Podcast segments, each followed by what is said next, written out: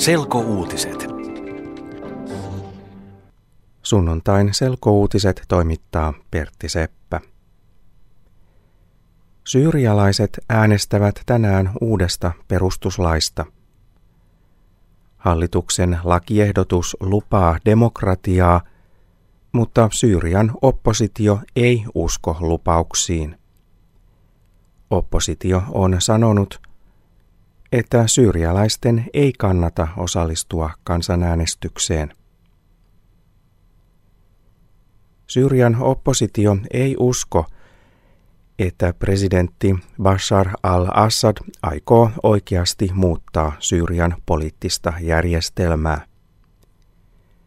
Syyriassa Bashar al-Assad päättää asioista.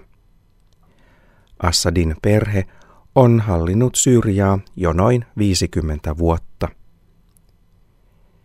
Syyrian oppositio vaatii, että presidentti Bashar al-Assad eroaa.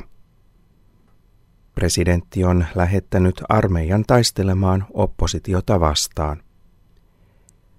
Syyrian väkivalta on jatkunut jo vuoden ajan ja tuhansia ihmisiä on kuollut. Moskovassa on tänään ollut suuria mielenosoituksia. Moskovan kehätiellä tuhannet ihmiset ovat pitäneet toisiaan kädestä pitkässä ketjussa.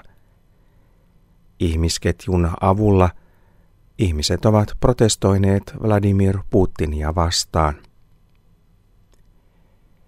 Myös Putinin kannattajat ovat järjestäneet Moskovassa mielenosoituksen – Mielenosoituksen nimi on Putin rakastaa kaikkia.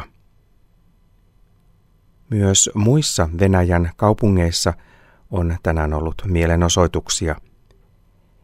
Esimerkiksi Pietarissa noin 3000 ihmistä on osallistunut marssiin, jolla he ovat vastustaneet Putinia.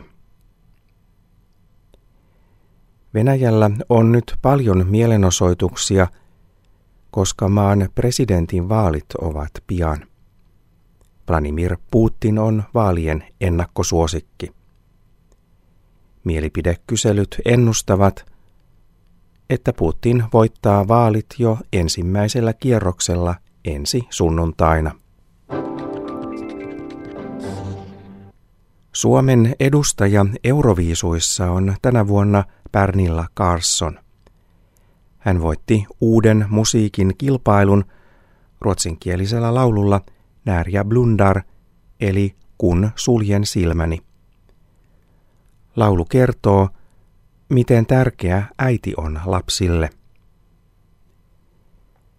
Voittajalaulun säveltäjä on Pernilla Carsonin veli Jonas Carson. Jonas Carson on myös kirjoittanut laulun sanat. Carsonit ovat kotoisin Siuntiosta. Suomen Euroviisuedustaja valittiin nyt ensimmäistä kertaa uuden musiikin kilpailussa.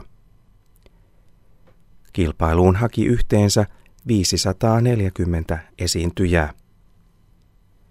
Kilpailun finaalissa oli mukana enää kuusi kilpailijaa. Finaalissa yleisö valitsi voittajan puhelinäänestyksellä. Toukokuussa Pernilla Carson matkustaa Azerbaidsaniin, jossa Euroviisujen laulukilpailu on tänä vuonna. Lopuksi vielä uutinen Nepalista, Aasiasta. Siellä 72-vuotias Chandra Bahadur Dangi on nyt virallisesti maailman lyhin ihminen. Dangi on 54,6 senttimetriä pitkä. Guinnessin ennätysten kirjan edustajat vahvistivat Dangin ennätyksen tänään sunnuntaina.